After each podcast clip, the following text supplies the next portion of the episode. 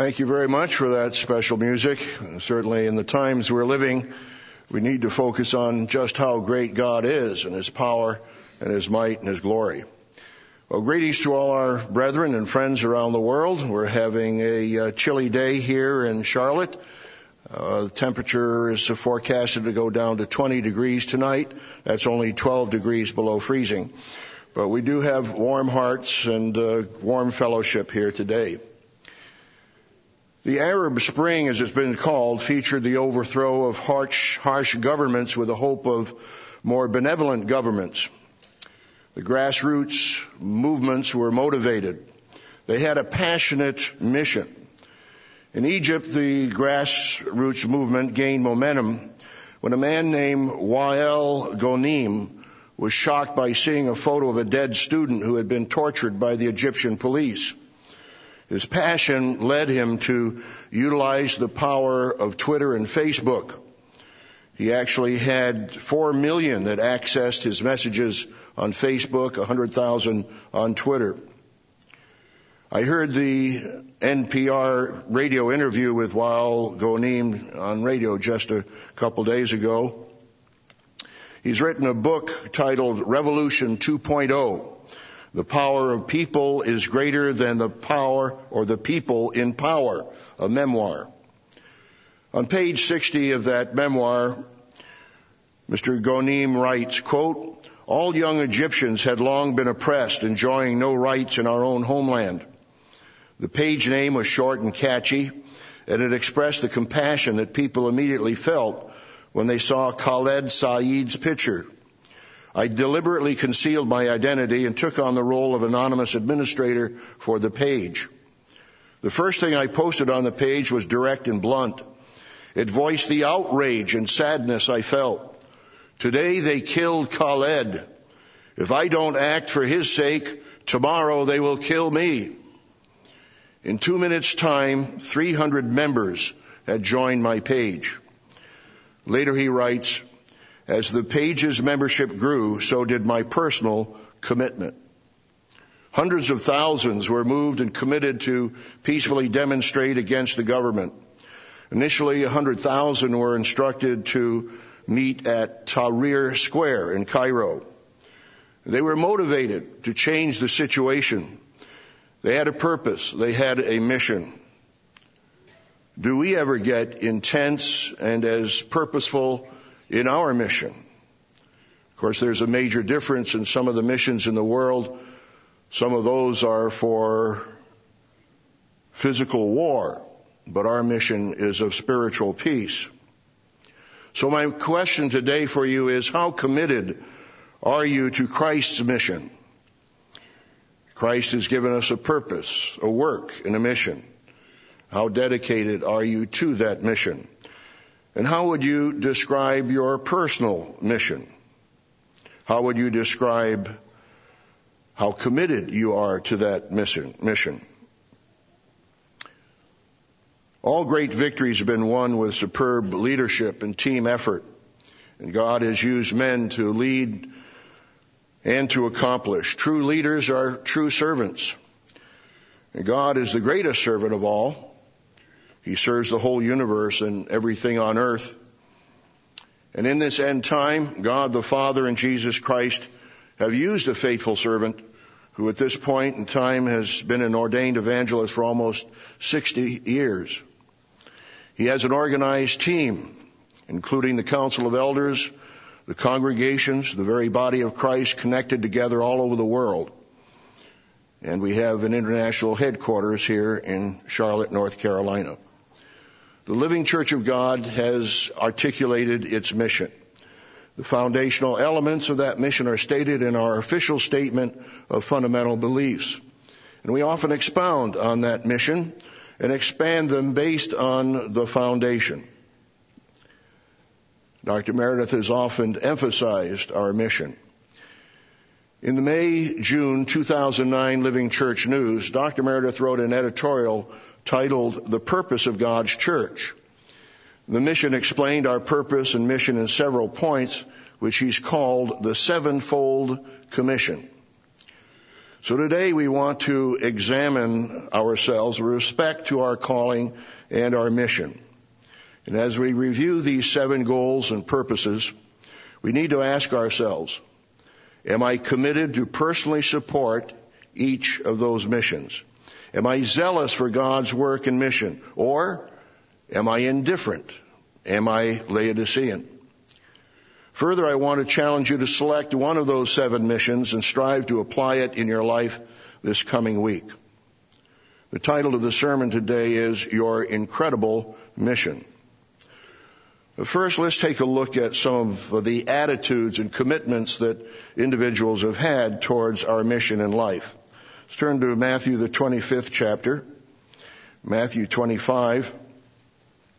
Here we have the parable of the talents. There were several who were dedicated to their mission, and Jesus said, Well done, good and faithful servant. You were faithful over a few things. I will make you ruler over many things. Enter into the joy of your Lord. That's Matthew 25 verse 21. But there was one individual who didn't have a dedicated attitude. Matthew 25 verse 26. But his Lord answered and said to him, You wicked and lazy servant. You knew that I reap where I have not sown and gather where I have not scattered seed. So you ought to have deposited my money with the bankers, and at my coming I would have received back my own with interest. Therefore, take the talent from him and give it to him who has ten talents. For everyone who has, more will be given, and he will have abundance. But from him who does not have, even what he has will be taken away. And cast the unprofitable servant into the outer darkness. There will be weeping and gnashing of teeth. It's a sobering warning for us on the one hand, and yet an encouragement on the other to be faithful stewards, to be faithful servants. And of course, there are examples of others in the Bible who were not dedicated to their mission. Were the apostles of the New Testament dedicated to their mission? Let's turn to Acts, the first chapter. I think most of you have seen Mr. King's telecast on the apostles' prophetic journeys and demonstrated how, yes, they were faithful. They went to different parts of the world. Acts, the first chapter. What was their mission? Acts 1 and verse 4. Jesus Christ had been with his disciples 40 days in Acts 1 and verse 4. And being assembled together with them, he commanded them not to depart from Jerusalem, but to wait for the promise of the Father, which he said, You have heard from me. For John truly baptized with water, but you shall be baptized with the Holy Spirit not many days from now. Of course, that happened on Pentecost. Therefore, when they had come together, they asked him, saying, Lord, will you at this time restore the kingdom to Israel? And he said to them, It is not for you to know times or seasons, which the Father has put in his own authority, but you shall receive power when the Holy Spirit has come upon you, and you shall be witnesses to me in Jerusalem and in all Judea and Samaria and to the end of the earth. That mission is still ongoing. How dedicated are you to that mission? How, de- how committed are you to Christ's mission? Let's take a look at a couple other examples of dedicated individuals or nations at a point in time when they were dedicated to their mission. And sometimes that is a response to injustice. Franklin Delano Roosevelt, as president, gave an impassioned speech before Congress when Japan had attacked Pearl Harbor on December 7th, 1941. And then after 9-11, President George W. Bush spoke to Congress when the two towers of the World Trade Center came down and thousands were destroyed. On September 20th, 2001, he declared war on terrorism and stated, quote, great harm has been done to us. We have suffered great loss. And in our grief and anger, we have found our mission and our moment. Freedom and fear are at war. The advance of human freedom the great achievement of our time and the great hope of every time, now depends on us. Our nation, this generation, will lift a dark threat of violence from our people and our future. We will rally the world to this cause by our efforts and by our courage. We will not tire, we will not falter, we will not fail. The United States was motivated. It was outraged at the terrorist attack on United States soil. Mr. Bush talked about the advancement of human freedom. But the advancement of human freedom depends more on God than it does on us. Nonetheless, the nation was shocked and angered, and the nation was motivated to fulfill a mission. Sometimes the mission is unclear. Both in the Korean War and in the Vietnam War, body counts, that is the number of dead enemy, not the conquering of territory, was a significant criterion for success. As a result of limited war, General MacArthur was fired from his position by President Truman. A war st- strategy policy had changed and President uh, General MacArthur objected to limited war. In his farewell address to the joint session of Con- Congress in the United States, he proclaimed, in war, there can be no substitute for victory. Dr. Meredith addressed the staff meeting here this past Wednesday, and as we heard in the announcement, he emphasized the importance of our mission, but he also said we are at war. We are in a spiritual war. And there can be no substitute for victory in a spiritual war. But God gives us the victory. We have our part, as we heard in Dr. Meredith's sermon two weeks ago on how to overcome Satan and Mr. League's sermon last week. Let's turn to Romans the eighth chapter. What promises do we have for victory? Because we have a mission, and that mission has many different elements to it. Romans the eighth chapter, here's a wonderful promise God gives us. And this is an outstanding, inspiring chapter. You want to read all of Romans the eighth chapter. Romans 8 verse 31. What then shall we say to these things? If God is for us, who can be against us? As we heard in the sermonette, we have the power of the universe behind us. We have a glorious future ahead of us. Verse 32. He who did not spare his own son, but delivered him up for us all, how shall he not with him also freely give us all things? Yes, the universe. The Greek is ta panta, meaning the all, everything that's seen, everything that's unseen. And so God says, who is for, if God is for us, who can be against us? We have that awesome promise. I won't turn there, but 1 Corinthians 15 verse 57, it tells us, but thanks be to God who gives us the victory through our Lord Jesus Christ. So what is your attitude towards our mission? First of all, we need to know our mission. What is your personal mission statement? I asked our guests at dinner last night, and one individual said his mission was to do God's will through Christ in him, and applying 2 Peter 3:18, but grow in the grace and knowledge of Christ. I've mentioned to you before, and I don't want to mention it too often, but one of the profound questions we can answer is what would you like on your tombstone to summarize your whole purpose and your whole life? And I've thought of it many times, and I think what I would like on mine is that here lies Richard Ames. He was an overcomer and turned many to righteousness. Now you may have a different one that's very appropriate and certainly profound and significant as well. But I want to mention also that you teenagers can make your own mission statement. What is your goal in life? You children can make up your mission statement as well. We did have a sermon number 436 titled, What is our mission statement? But I want to ask you, what is your MERSH mission statement, your personal one? And if you hesitate too long, it might show you just how little you are committed to a mission in life. If someone asks you that question, will you be able to immediately respond? Oh yes, my mission is. because I've thought about it. I'm dedicated to it. I'm committed to that mission. You know, the signers of the American Declaration of Independence were committed. Of course, their attitude towards Great Britain has been debated. They had a political cause. We have a spiritual cause. But notice the declaration they signed.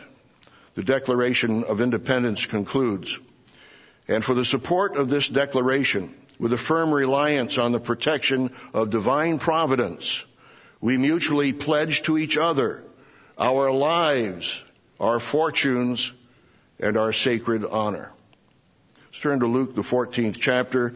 Again, we do refer to this, and as we think about the Passover coming up in less than eight weeks, I think it's eight weeks from last Thursday night, we want to consider how deeply we are dedicated to the cause of Christ and God's work. Luke 14 verse 26, Jesus said, if anyone comes to me and does not hate or love less his father and mother, wife and children, brothers and sisters, yes, and his own life also, he cannot be my disciple. This is not an easy question to answer. It's not an easy commitment. It's one that takes trials and tests and some of us who have been beaten down and then realize we need to surrender our life to Christ and love Him and love God the Father more than any other human being. And he says, and his own life also. So how committed are you? There are those who have been willing to give their lives in war, other crusades, and to even give their life for another person. On March 30th, 1981, President Reagan was exiting from a building where he had given a speech. He was about to enter the limousine when John Hinckley Jr. fired six shots within 1.7 seconds, hitting four persons, including the president. One of the Secret Service, eh, Secret Service agents uh, next to the president pushed him into the limousine, and the secret agent Tim McCarthy was shot in the abdomen as he put his body over the president. These men then and many today, I just happened to see a, I think it was a National Geographic uh, documentary on the Secret Service just a few nights ago.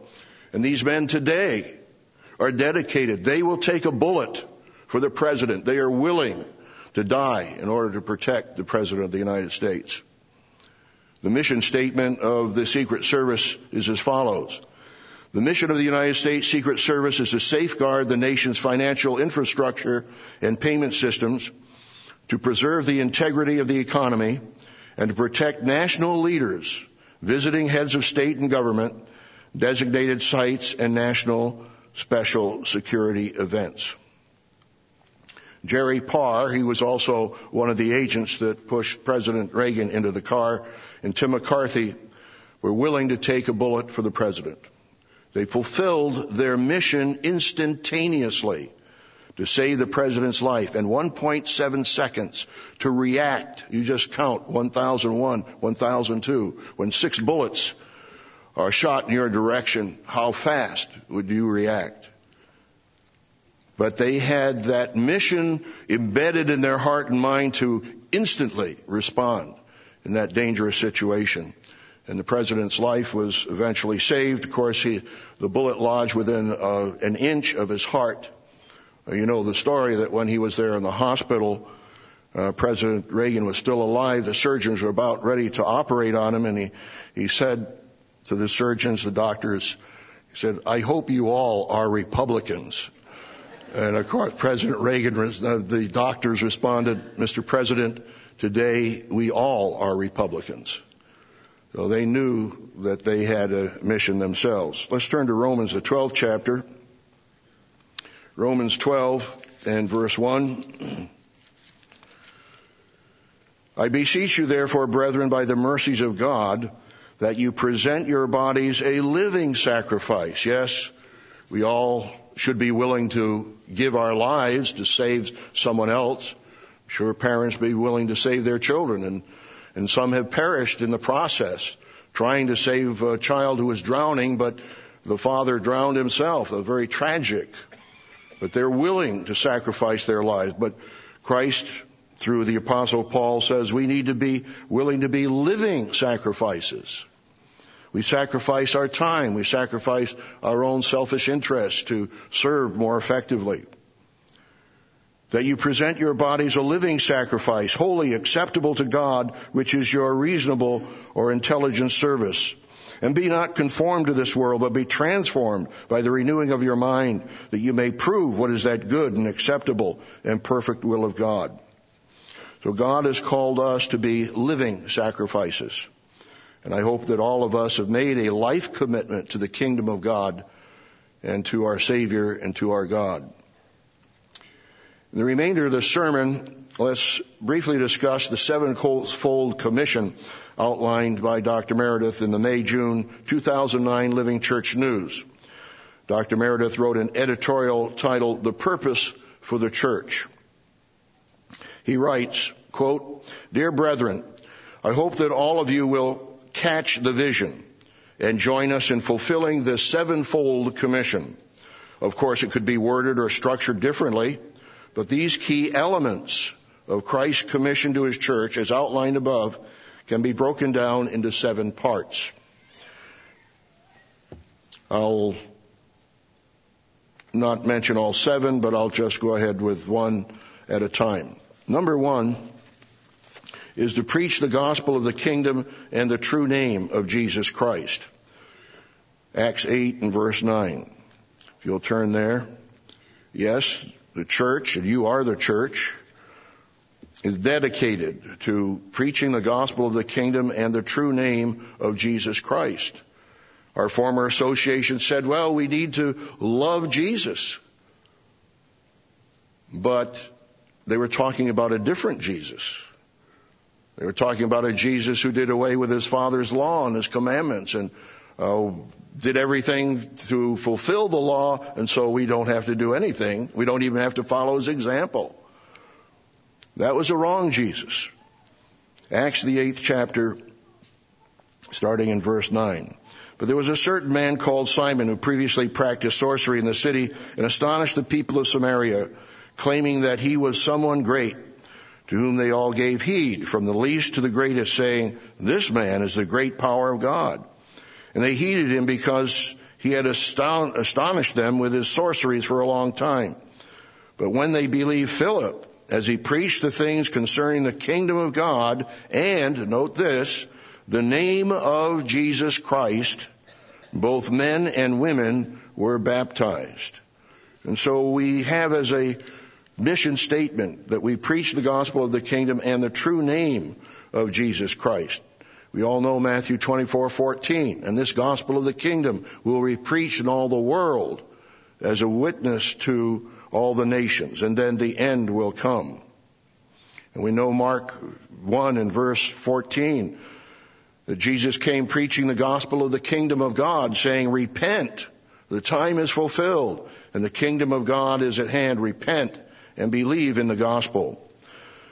And we know, of course, Matthew 28 verses 18 and 19 and 20, that Jesus said we need to go into all the world, that all power is given unto him. Well, we might just turn to that, Matthew, the 28th chapter, Matthew 28, and understand that how can we preach the gospel the reason we can is because Jesus said, I have all power. I have all authority.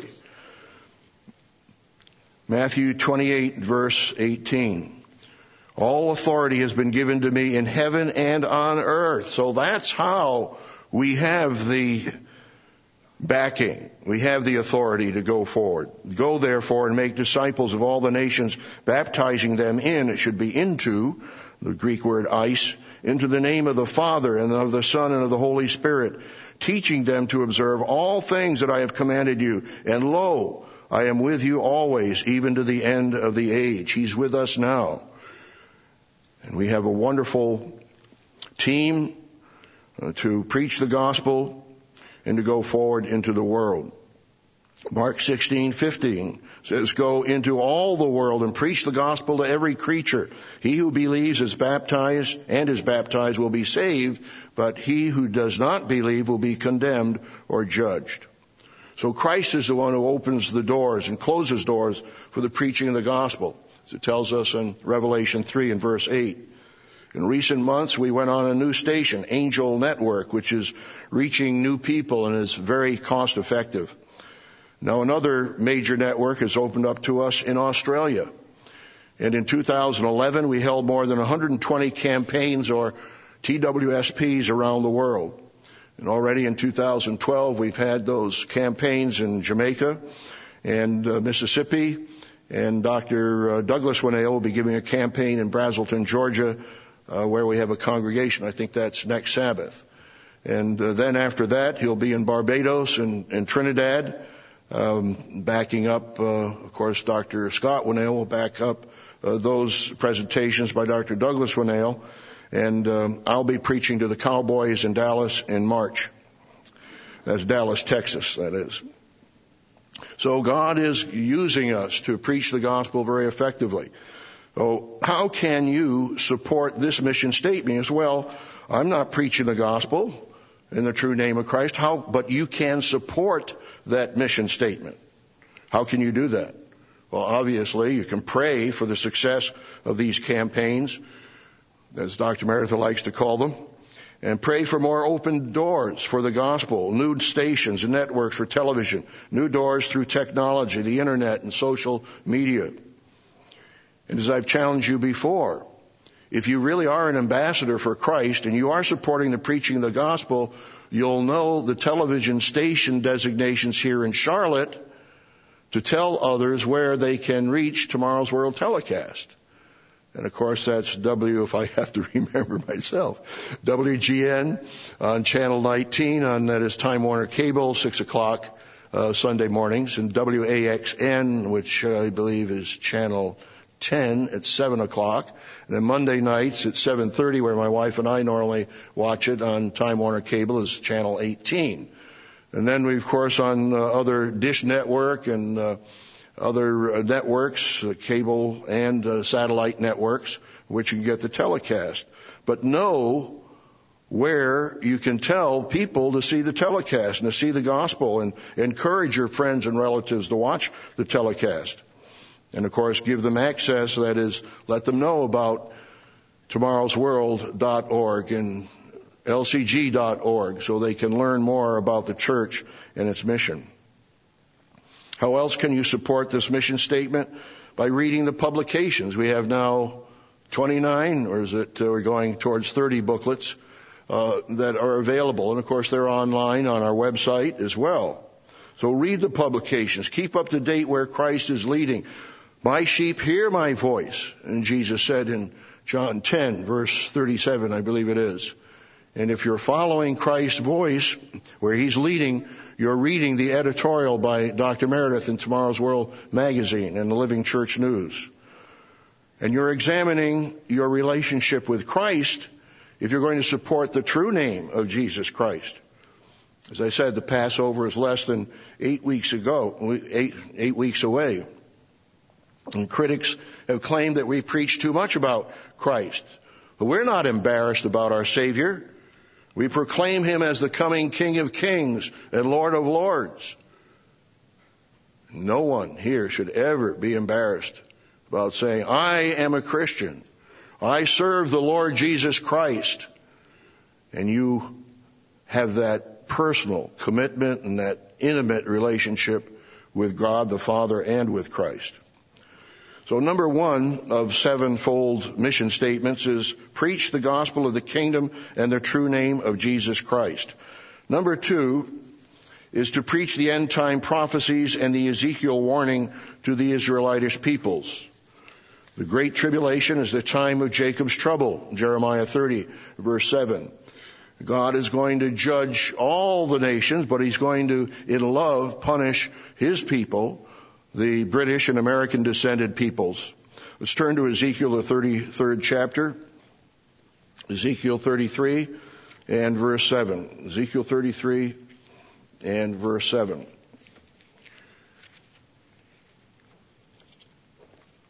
So you son of man, I have made you a watchman for the house of Israel. Therefore you shall hear a word from my mouth and warn them for me. We've been doing that. We'll continue with God's help and with our commitment and your support. When I say to the wicked, O wicked man, you shall surely die, and you do not speak to warn the wicked from his way, that wicked man shall die in his iniquity, but his blood I will require at your hand. Nevertheless, if you warn the wicked to turn from his way, and he does not turn from his way, he will die in his iniquity, but you have delivered your soul. Therefore you, O son of man, say to the house of Israel, Thus you say, if our transgressions and our sins lie upon us, and we pine away in them, how can we then live? Say to them, verse 11, As I live, says the Lord eternal, I have no pleasure in the death of the wicked, but that the wicked turn from his way and live. Turn, turn from your evil ways, for why should you die, O house of Israel? Very sobering, very powerful warning. How can you support that mission statement? You can support it by being alert to world news. You can apply Luke 21:36, which you know by heart. Watch therefore and pray always that you may be counted worthy to escape all these things that will come to pass and to stand before the Son of Man. So you want to read the news and prophecy section of the world ahead. Uh, Mr. League mentioned that we have 50 copies out here of this week's uh, news report, and I believe we have some left over from last week out on the information table as well.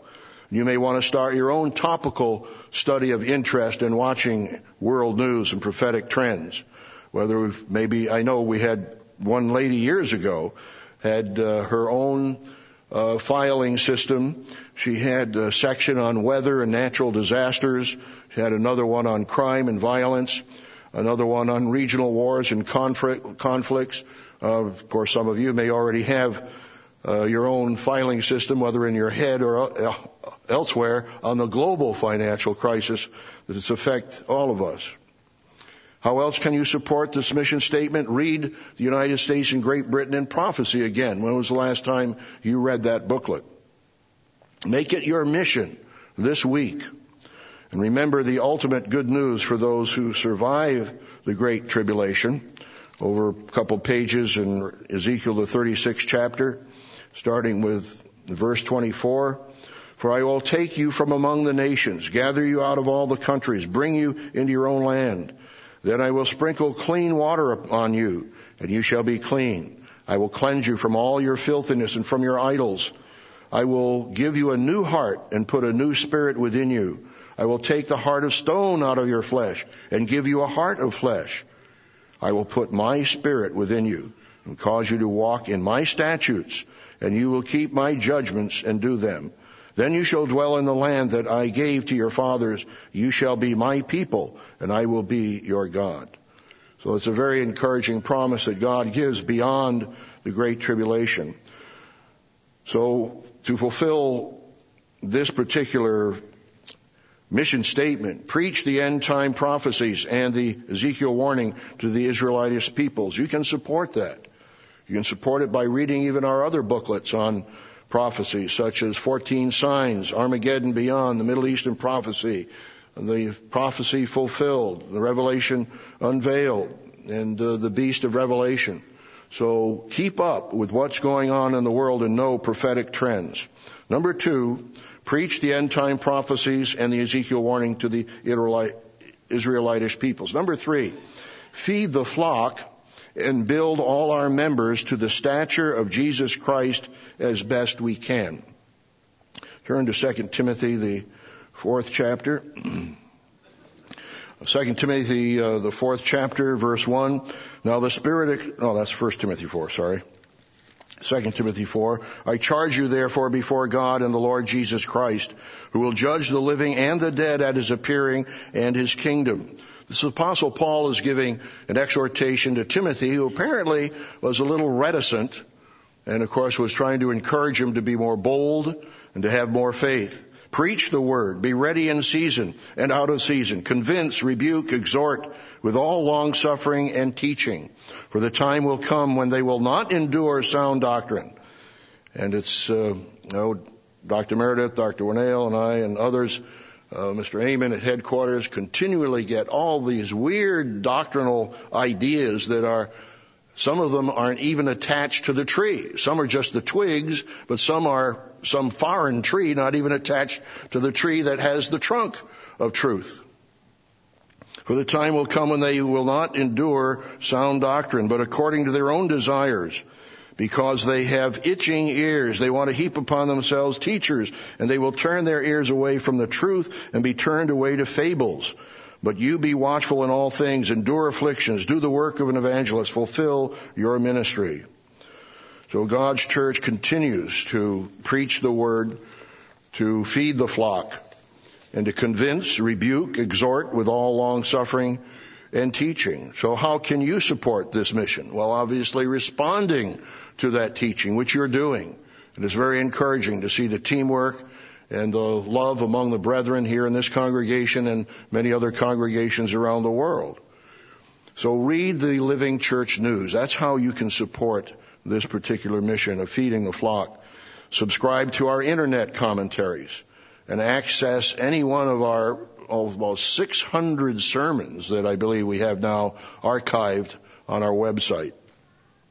And you can do a search and uh, on our website and come up with any particular topic of which you're interested. So access our sermons or telecasts on the website and determine this week to study the Tomorrow's World Bible Study course if you haven't done that. Dr. Meredith gave a very inspiring sermon called The Stature of Christ, which was based on Ephesians 4 uh, verse 15. And yes, we are to help the brethren come to the stature of Jesus Christ as best we can. That we are conformed to His image, that we have His nature, His, His attitude, His thoughts, His character. So number three is feed the flock and build all our members to the stature of Jesus Christ as best we can.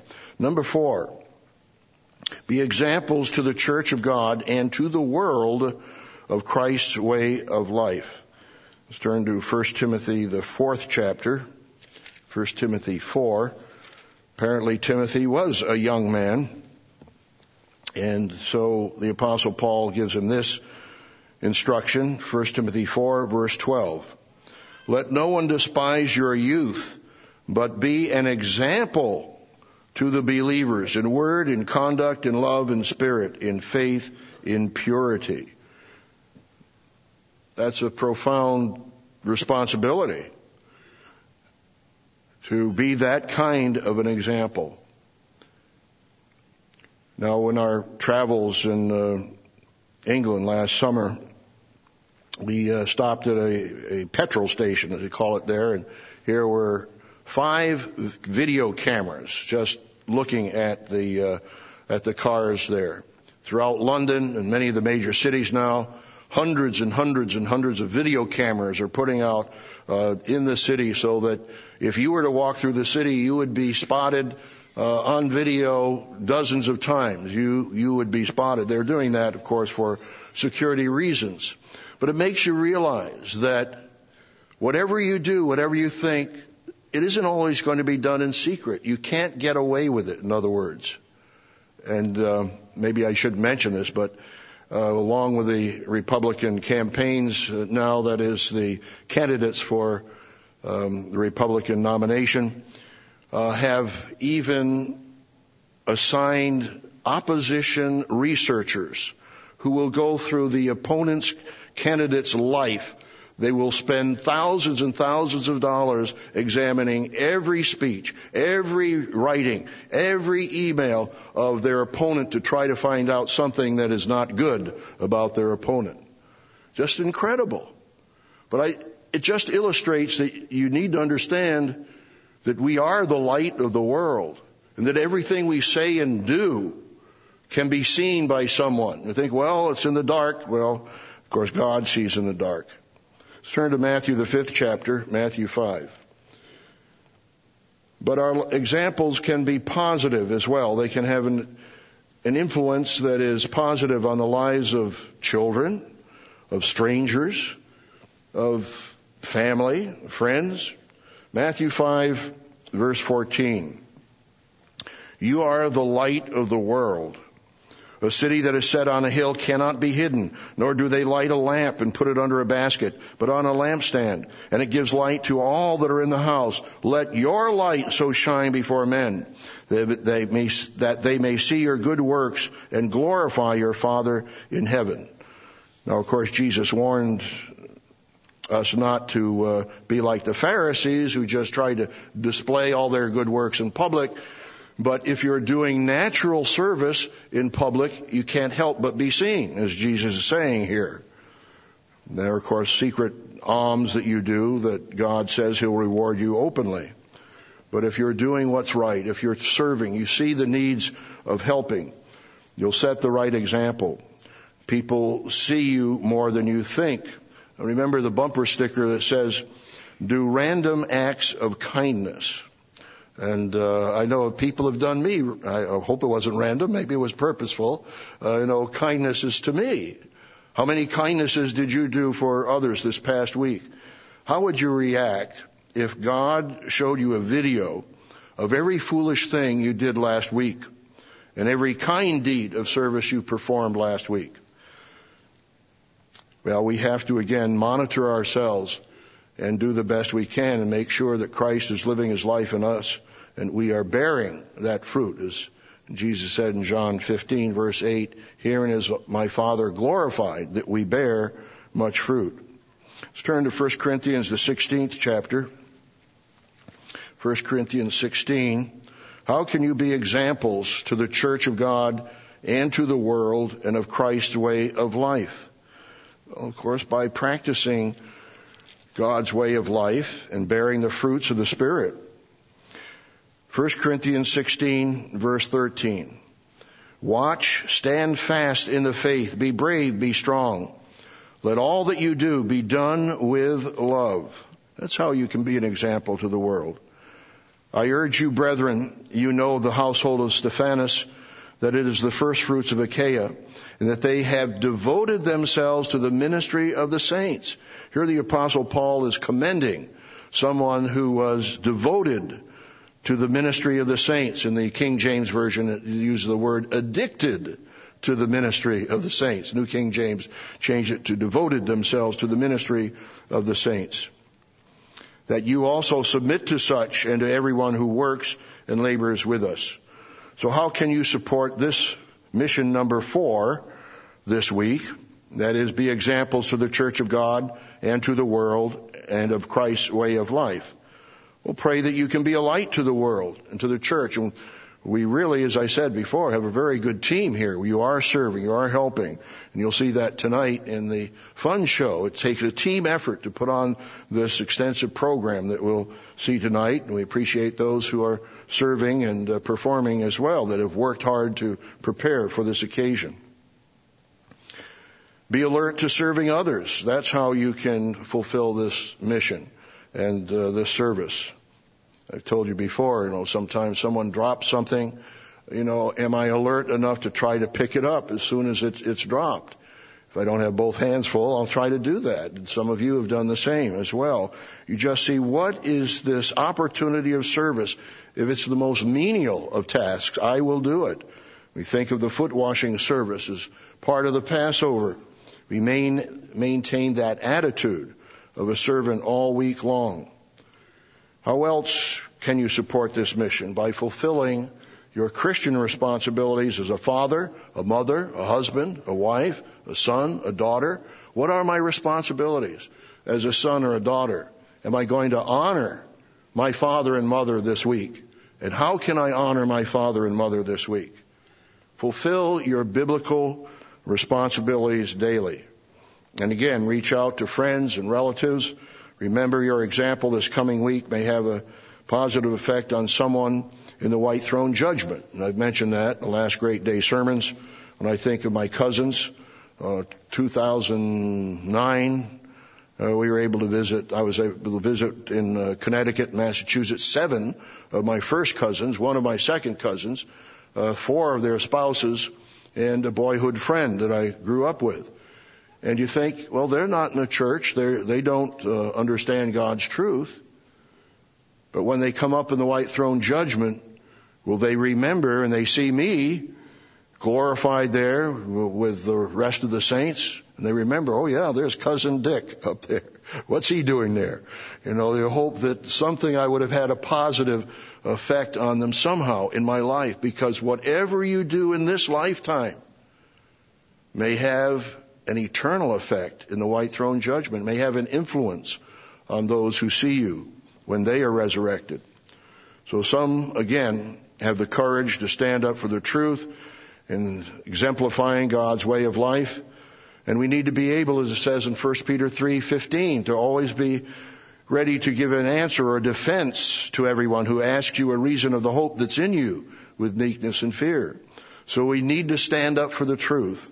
And some of our teen athletes have demonstrated the courage to not compete or perform on the Sabbath or holy days. They are fulfilling this mission of setting an example. Number four, be examples to the church of God and to the world of Christ's way of life. Number five, learn and practice servant leadership in all our dealings with others. God is training all of us to be leaders and we learn to lead by demonstrating we can follow the leader. And remember the qualities of true leaders. They are humble. You know, Numbers 12 verse 3. Now the man Moses was very humble, more than all men who are on the face of the earth. Leaders have integrity. They are honest. They keep their word. True leaders also esteem others better themselves, as we've read recently in Philippians 2 verse 3. Let nothing be done through selfish ambition or conceit, but in lowliness of mind, let each esteem others better than himself or value others better than yourself. You understand that that individual, whether he's a beggar on the street, has the potential of being in the family of God as a glorified spirit being. You understand every human being is precious in God's sight. That's from Dr. Meredith's coworker letter a couple of years ago realize that every human being is precious in God's sight. For God so loved the world that he gave his only begotten Son. Whosoever believes in him should not perish but have everlasting life. That awesome sacrifice was for every human being on the face of the earth. True servant leaders have initiative. They see things that need to be done and do them without being told. I taught one of the summer educational program lessons along that line. We had a that summer educational program in Orr, Minnesota. We would have a class in uh, Christian teaching, Christian living, and uh, I'd have the the classroom was a little in disarray. Uh, the lights were off. There was writing on the blackboard. The chairs were all uh, disorganized, and so they all come in, and I said uh, after we started a class, okay, any of you see anything that needs to be done? Oh yes, the light needs to be turned on. Okay, you camper, go ahead and turn on a light. The blackboard needs to be erased. Okay, you go ahead and erase the blackboard. Uh, all these chairs need to be put in order. Okay, you two men, you two boys, put those chairs all in order. Now they were told to do that. But leaders see what needs to be done and do it without being told. That's one of the values or very wonderful characteristics of true servant leaders. They perceive needs and they fulfill those needs. And uh, of course, when we go through the airports, it's marvelous, it's amazing to me how a mother with three children, she's she's got one uh, in her arms, she's pulling a uh, suitcase on wheels and two other toddlers. And how how is this woman managing with three children to have her suitcase and go through the airport and, and go from you know point A to point B? And sometimes you can help people that have needs and you offer that help. You perceive needs and you fulfill those needs. True servant leaders have the big picture. They know Matthew 6:33 to seek first the kingdom of God and his righteousness. They know that God is in charge of their lives and that he rules the universe. And they know that God is omnipotent, omniscient, and omnipresent. They know that the kingdom of God is coming on this earth and we're going to have a glorious Sabbath of a thousand years. And we can have a part in that and prepare for it as we heard in the sermonette, to prepare to be those teachers and servants and kings and priests. So how can we support this mission number five? Pray for opportunities to serve others. Pray for a humble attitude to show honor and respect towards others. And to love your enemies, as Jesus said in Matthew 5 and verse 44. You can also practice courtesy in your language and your attitude towards others. We have a sermon number 630, encourage one another. Number five is learn and practice servant leadership in all our dealings with others. Number six is to restore apostolic Christianity and all that this implies. We've now changed the booklet title to Restoring Original Christianity and all that that implies. Well, how can you fulfill that particular mission? Original Christianity obeyed God in Christ. The attitude of obedience was obvious and extremely important. I saw that, as Peter said, that God gives the Spirit to those who obey Him. I think that's Acts 5:32. We saw earlier in the parable of the talents and the minas that the wicked, lazy servant was disobedient. Original Christianity understood the new covenant.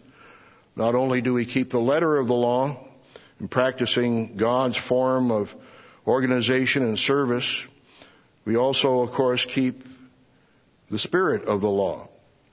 And God writes His laws on our hearts and minds. I, we were talking, I guess, the other day about one individual who was a colleague of mine in our former association who realized the church was going off track and then later on, he had this uh, epiphany, and uh, he changed totally, went 180 degrees. I was listening to one of his sermons, and he was reading through Hebrews, the eighth chapter, or Hebrews 10, talking about the new covenant, and he skipped over the wording which said, that God will write his laws on our hearts and on our minds. He skipped over that verse. He was going to say, oh no, we, we don't want God's laws on our hearts and on our minds. Right? As he's trying to preach the false doctrine or this perversion of the new covenant in his sermon. Just so sad. Original Christianity practiced God's government and we're learning to practice God's forms of government and organization. We're working as a team, as a family, loving one another, serving one another, and praying for one another. Original Christianity fulfilled the Great Commission, and with God's help, we're doing the same. So how can you fulfill mission number six this week? Ask God to fill you with His Spirit. 1 Timothy 6, 1 Timothy 1, verse 6. Therefore I remind you to stir up the gift of God which is in you through the laying on of my hands, for God has not given us the spirit of fear, but of power and of love and of a sound mind. Let's turn to Ephesians, the fifth chapter, Ephesians 5.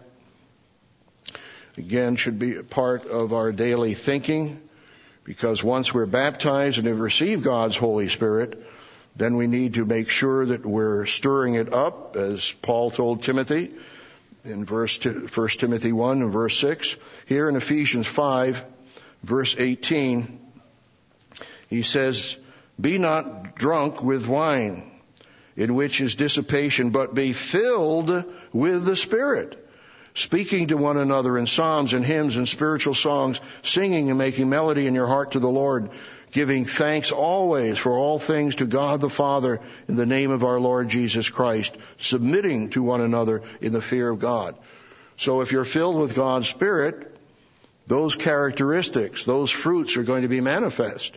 Singing with joy in your heart, making melody in your heart to the Lord, giving thanks always for all things to God the Father in the name of our Lord Jesus Christ and responding to the needs of others, submitting to one another in the fear of God. We can also fulfill that mission by meditating on God's law day and night as we restore apostolic and original Christianity. Read the book of Acts where you can understand the history and the characteristics and the nature of original Christianity. And then also read Dr. Meredith's booklet on restoring original Christianity. Number six is restore apostolic Christianity and all that this implies. Number seven, build an atmosphere of radiant faith within God's church. I believe, brethren, as we as a congregation, as a church around the world are growing in faith. We are exercising faith daily, particularly as we draw closer to God in prayer. And as we tremble before the Word of God, as it tells us in Isaiah 66 and verse 2, we grow in faith as we practice the body of faith that we embrace and we believe in our lives day by day. Let's turn to Romans 10 verse 7. It's a memorization verse, just uh, one simple principle here in one word, but I'd like you to turn to it and to underline it and to let it help you understand how to grow in radiant faith. Romans 10 verse 17. So then faith comes by hearing and hearing by the word of God. And again, there are those who don't hear, who don't listen, who don't respond. You know, one simple test is have you read Dr. Meredith's latest coworker letter? Have you are you listening to where Christ is leading? Are you listening to God's word and looking up the scriptures if you're unfamiliar with them in that particular letter and responding to it? And looking at the scriptures and reading it daily. Hebrews 11 uh, is the faith chapter. I won't read through too much of that, but just to emphasize one particular section. Of course, verse 6 but without faith it's impossible to please him. For he who comes to God must believe that he is. And you know the power and the glory and the omnipotence and the, let's say, the infinite nature of God.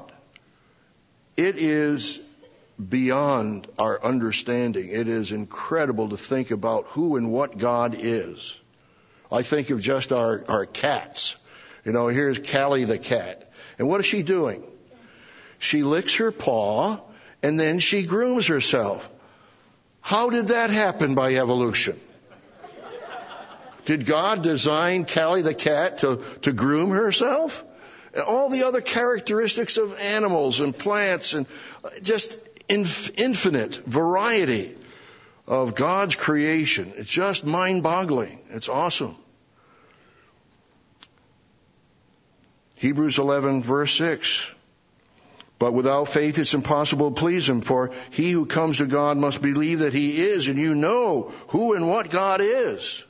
He's the creator, the lawgiver, the life giver, the sustainer, the designer, the one who fulfills prophecies and answers prayers, the eternal who heals, the father of whom the whole family in heaven and earth is named, the one who rules supreme, the father of mercies and the God of all comfort, the great educator of the universe, and our Father. For he who comes to God must believe that he is and that he is a rewarder of those that diligently, who diligently seek him. Yes, that's how we can build an atmosphere of radiant faith within God's church.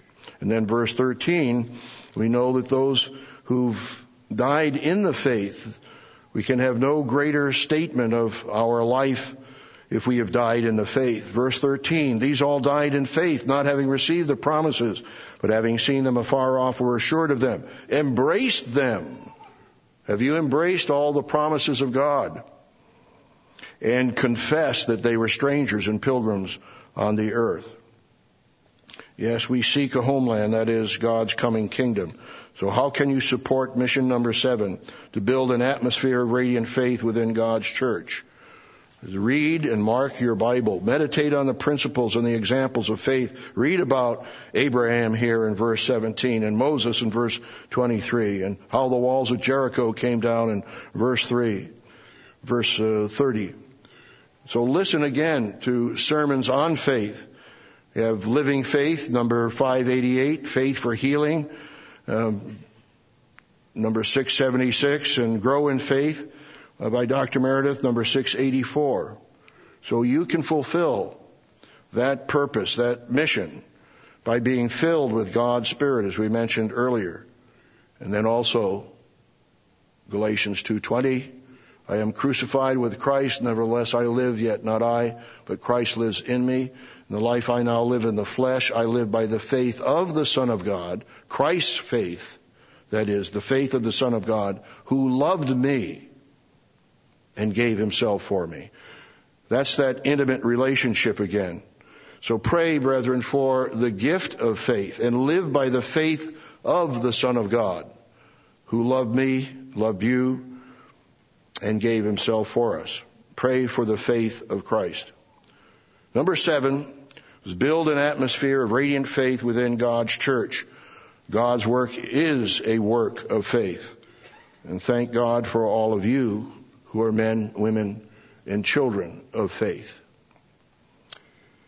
In today's sermon, we've discussed your incredible mission, which is also our incredible mission. We've discussed seven goals, seven missions. Number one, preach the gospel of the kingdom in the true name of Jesus Christ. Number two, preach the end time prophecies and the Ezekiel warning to the Israelitish peoples. Number three, feed the flock and build all our members to the stature of Jesus Christ as best we can. Number four, be examples to the church of God and to the world of Christ's way of life. Number five, learn and practice servant leadership in all our dealings with others. Number six, restore apostolic Christianity or original Christianity and all that this implies. And number seven, build an atmosphere of radiant faith within God's church. I've challenged you to choose one of these missions and then with God's help that you'll concentrate this week to support that mission with commitment and with zeal. The world is full of dedicated fools and fanatics. They have evil purposes and missions with malice. Our mission is not physical war, but spiritual peace. Jesus said, blessed are the peacemakers, for they shall be called the children of God. We are called to fulfill the greatest missions ever given to human beings. Christ has given the church the Great Commission and other missions to fulfill. God is looking for faithful servants. He's looking for dedicated servants, committed servants. He's looking for humble and responsive servants. God is looking for servant leaders who know their mission and who are zealous to fulfill that mission. Dr. Meredith concludes his article on the purpose of the church with these exhortations. Again, why are we here? He writes. What is God's work and our commission all about? I hope that the above explanation will help and inspire all of us to understand why we exist and what we ought to be doing as the living church of God. Let us then move ahead on all fronts and honor God and our Savior Jesus Christ as we zealously fulfill these vital elements of the Great Commission. Please study, meditate, and pray about these points and ask God to help you build them into your daily lives so that this work of God may go forward with zeal and power as never before. End of quote. So brethren, will you strive this week to fulfill the sevenfold commission? Choose one or more of the goals of those sevenfold missions and make a commitment. And Christ will help you to succeed in that mission abundantly as you choose to fulfill the sevenfold mission and your personal mission in life. Are you on a mission? Let's rejoice that God has called us into the body of Christ to fulfill his work and his will. And remember Philippians 4:13. I can do all things through Christ who strengthens me. Brethren, know your incredible mission and fulfill it.